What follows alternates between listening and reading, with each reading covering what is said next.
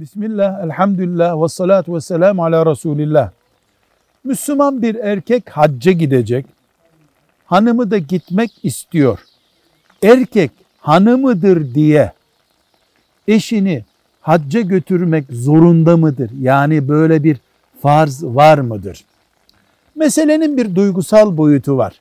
Yıllarca beraber karı koca yaşayıp Allah imkan verdiyse onu da hacca götürmek bir insanlıktır, ihsandır, Allah'ın razı olacağı bir iştir. Ayrı bir mesele. Bu açıdan ele almıyoruz.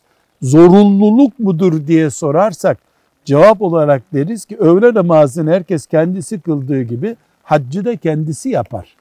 Böyle bir zorunluluk yok ama duygusal boyutu, insanlık boyutunu unutmayız. Velhamdülillahi Rabbil Alemin.